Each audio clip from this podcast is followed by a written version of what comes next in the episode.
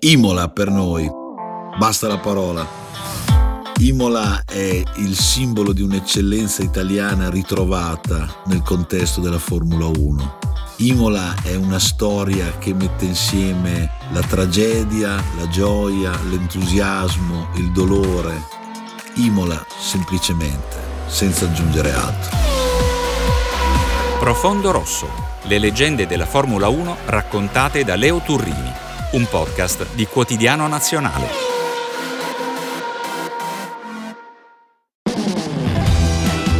La storia della Formula 1 a Imola si lega in maniera indissolubile alla figura di Enzo Ferrari. Ferrari aveva una casa da quelle parti per le vacanze estive in Romagna, era transitato spesso con la sua famiglia nella zona e aveva notato quel tracciato naturale che sorgeva a ridosso del fiume Santerno e più passava di lì e più vedeva quelle curve e più immaginava di poter trasformare quel luogo in una sorta di tempio della velocità. Gli venne in mente addirittura un paragone. Disse pubblicamente che Imola gli ricordava il Nürburgring.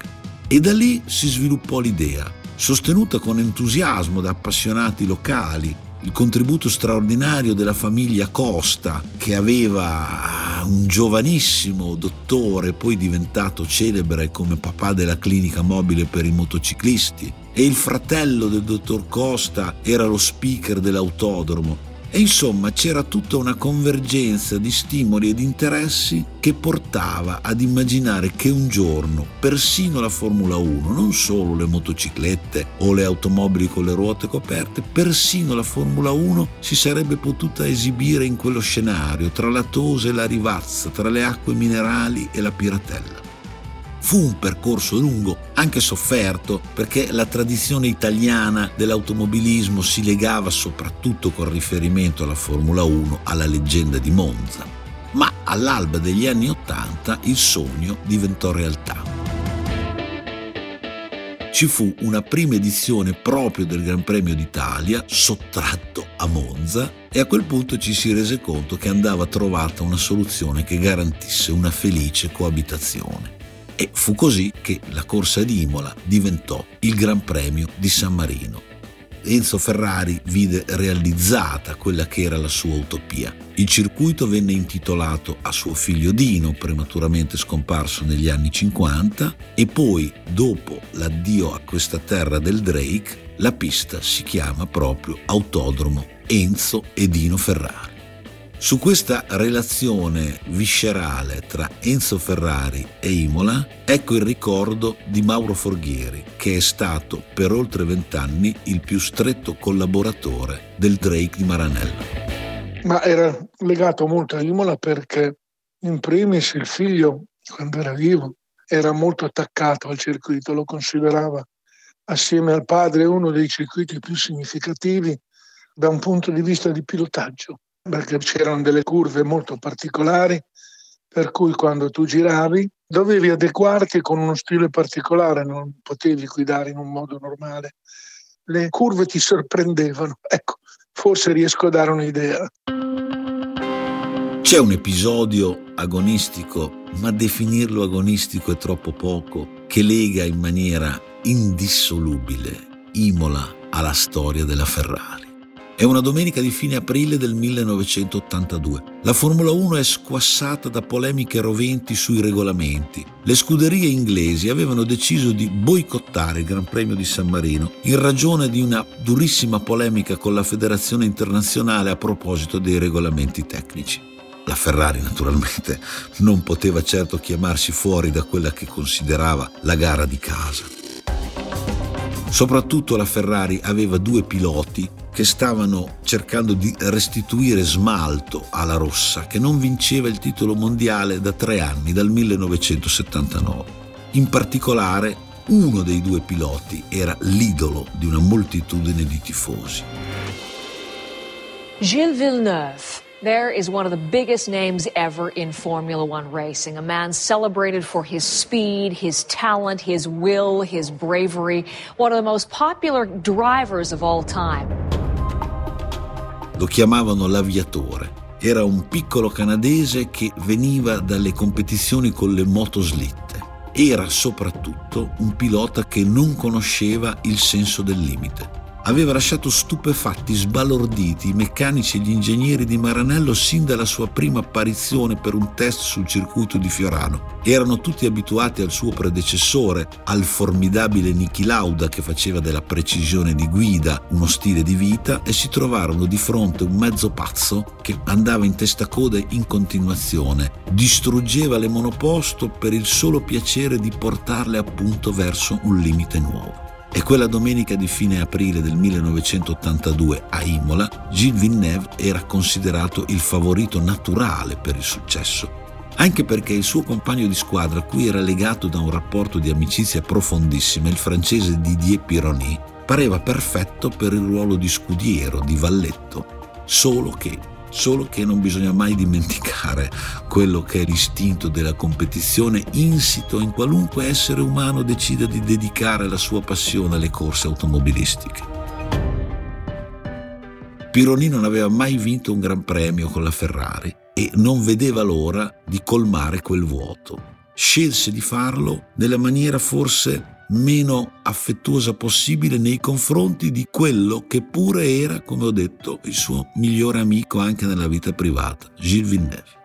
Le due Ferrari si trovarono in testa alla corsa e sembrava tutto preordinato, primo il canadese, secondo il francese. Invece Pironi andò all'attacco di Gilles e lo sorpassò.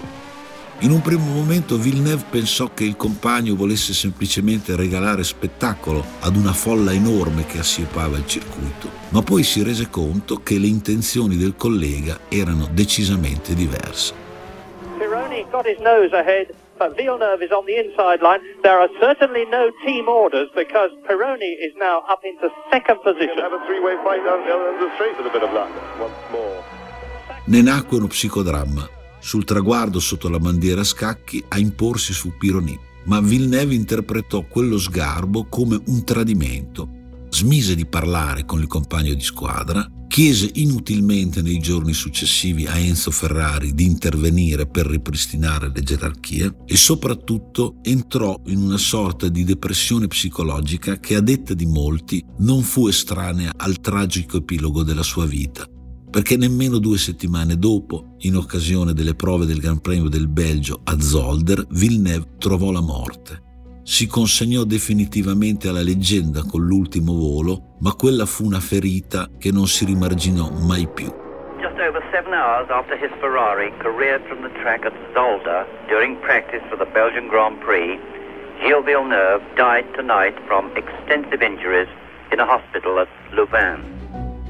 Su quello che capitò quella domenica a Imola è bene ascoltare l'opinione paradossalmente di chi non c'era, perché Mauro Forghieri, il direttore tecnico della squadra, in quell'occasione non poté essere presente per un impegno di famiglia. E Forghieri ha sempre avuto il rimpianto, forse persino il rimorso della sua assenza, perché ha coltivato nei decenni la convinzione che se fosse stato lì avrebbe potuto evitare tutto quello che era successo quella domenica a Imola e che fu il prologo della tragedia di Zolder. Se io fossi stato là probabilmente le cose sarebbero state diverse perché io non avrei dato quel segnale che praticamente un segnale che lasciava loro ogni decisione. Io avrei dato degli ordini chiari, almeno oggi ritengo che avrei fatto così ma penso che effettivamente mi sarei comportato in questo modo, fa parte del mio carattere. Io non potevo lasciare a loro ogni tipo di decisione.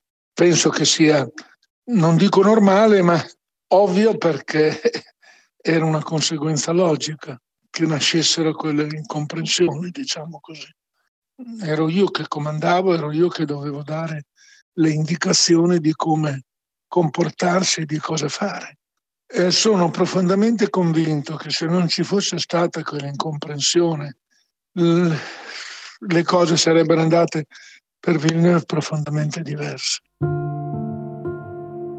Ah, Imola, Imola amatissima, Imola capace di regalare sensazioni indicibili a chi adora le corse, ma anche Imola tragica, Imola che ebbe il dispiacere di ricondurre tutti noi, tutti noi che amiamo l'automobilismo, alla consapevolezza che, come dicono in maniera icastica gli anglosassoni, motorsport is dangerous.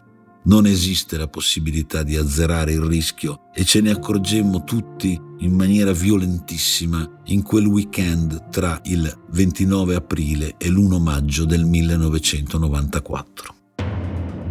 Erano già 12 anni che la morte non faceva la sua macabra comparsa su un circuito di Formula 1. Nel 1982 in Canada un incidente in partenza era costato la vita all'italiano Riccardo Paletti. C'era poi stata nel 1986 la tragedia di Elio De Angelis, ma non in un gran premio. De Angelis stava partecipando a un test privato della Brabham in Francia. E insomma, lo scorrere del tempo aveva convinto tutto l'ambiente che ormai non esistesse più il rischio estremo, finché arrivò weekend di Imola. Il 29 aprile del 1984, il venerdì, durante le prove, una carambola spaventosa fece tremare tutti per la sorte di Rubens Barrichello. Barrichello uscì ferito ma vivo Chiunque era sul luogo ricorda la commossa partecipazione di Ayrton Senna al dramma del suo connazionale. Senna si precipitò nell'ambulatorio del circuito e non ne uscì finché non ebbe la certezza dai medici che il ragazzo, come lui chiamava Rubens, se la sarebbe cavata. Era solo l'inizio. Il giorno dopo, il sabato 30 aprile, durante le qualifiche, uno sconosciuto austriaco, Roland Ratzenberger, pilota della Simtech, morì perdendo il controllo della vettura. Fu uno shock, ma è anche giusto ricordare, senza fare sconti a nessuno, nemmeno a chi vi parla, che la assoluta mancanza di esperienza di Ratzenberger indusse sul momento molti a immaginare, non dico che se la fosse cercata, ma che fosse in un certo senso responsabile del suo destino Ratzenberger era arrivato in Formula 1 a un'età già avanzata, non aveva nessun tipo di preparazione specifica e insomma ci si cercò di consolare immaginando che potesse esserci una spiegazione. E invece quella spiegazione era sbagliata, non c'era, oltre a essere tremendamente ingiusta. L'unico che capì fu Ayrton Senna, che quel sabato, violando tutti i regolamenti, volle farsi accompagnare sul luogo dell'incidente. Io ho visto Senna vivo per l'ultima volta proprio quel sabato pomeriggio. Si era già sparsa la notizia che per Ratzenberger non c'era nulla da fare, eravamo nel paddock dietro i box e i nostri sguardi si incrociarono. Eravamo molto amici, lui mi fece capire però con un battito di ciglia che non desiderava parlare, era troppo sconvolto. Il giorno dopo, l'1 maggio 1994, lo spettacolo, come si dice banalmente e anche stupidamente, doveva continuare. Il Gran Premio di San Marino era attesissimo. Schumi con la Benetton nelle prime due gare dell'anno in Brasile e in Giappone aveva battuto Senna, anzi Senna non era nemmeno arrivato al traguardo in alcuna delle due occasioni e quindi era costretto a vincere per dare un senso alla sua speranza di rimonta iridata. Senna guidava la Williams, che veniva considerata la vettura più veloce, più performante. Ma c'era un problema su quella macchina, c'era un problema e Ayrton lo aveva segnalato ripetutamente ai suoi ingegneri. In particolare non si sentiva tranquillo nell'abitacolo. Il piantone dello sterzo lo infastidiva, era troppo alto. Allora, insistendo, il brasiliano ottenne una lavorazione d'urgenza da parte dei meccanici e degli ingegneri della scuderia britannica quel piantone venne abbassato di qualche centimetro, ma proprio quel piantone sarebbe stato all'origine di un disastro trasmesso in diretta Mondovisione. Fu, come ebbe a dire Flavio Briatore, che all'epoca era il manager della Benetton, una sorta di crocefissione in diretta televisiva. Senna scattò dalla pole position, era in testa alla corsa, era tallonato da Schumi ma ad un certo punto, misteriosamente, improvvisamente, perse il controllo della Williams. Acidente com Ayrton Senna. Acidente grave.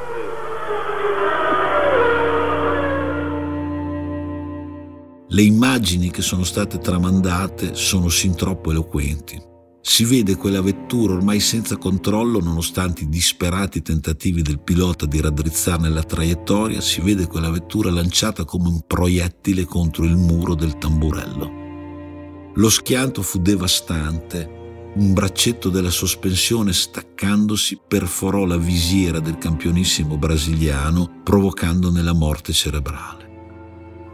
World motor racing champion Ayrton Senna has been pronounced clinically dead after a crash at this afternoon's San Marino Grand Prix. Senna suffered serious head injuries when his car left the track and crashed into a concrete wall. He's being kept on a life support machine because of Italian law, but a spokesman for the hospital in Bologna said there was no chance he would survive. Quel giorno cambiò per sempre la storia della Formula 1 e non soltanto perché se ne andava un campione amatissimo Cambiò per sempre perché tutti recuperammo la consapevolezza che il rischio non sarebbe mai stato eliminato.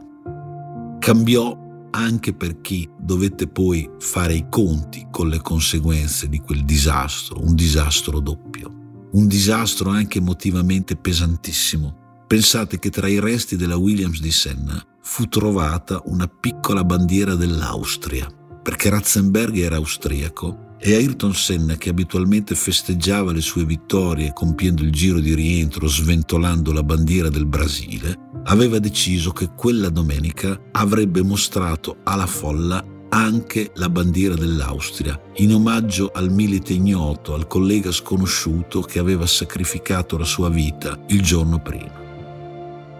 Tutto questo naturalmente non lo potemmo vedere, poi abbiamo conosciuto nei dettagli quelle che sono state le cause della tragedia e in particolare Mauro Forghieri, per conto del Tribunale di Bologna, ha sviluppato le perizie tecniche che hanno dimostrato senza ombra di dubbio perché si arrivò a quella catastrofe.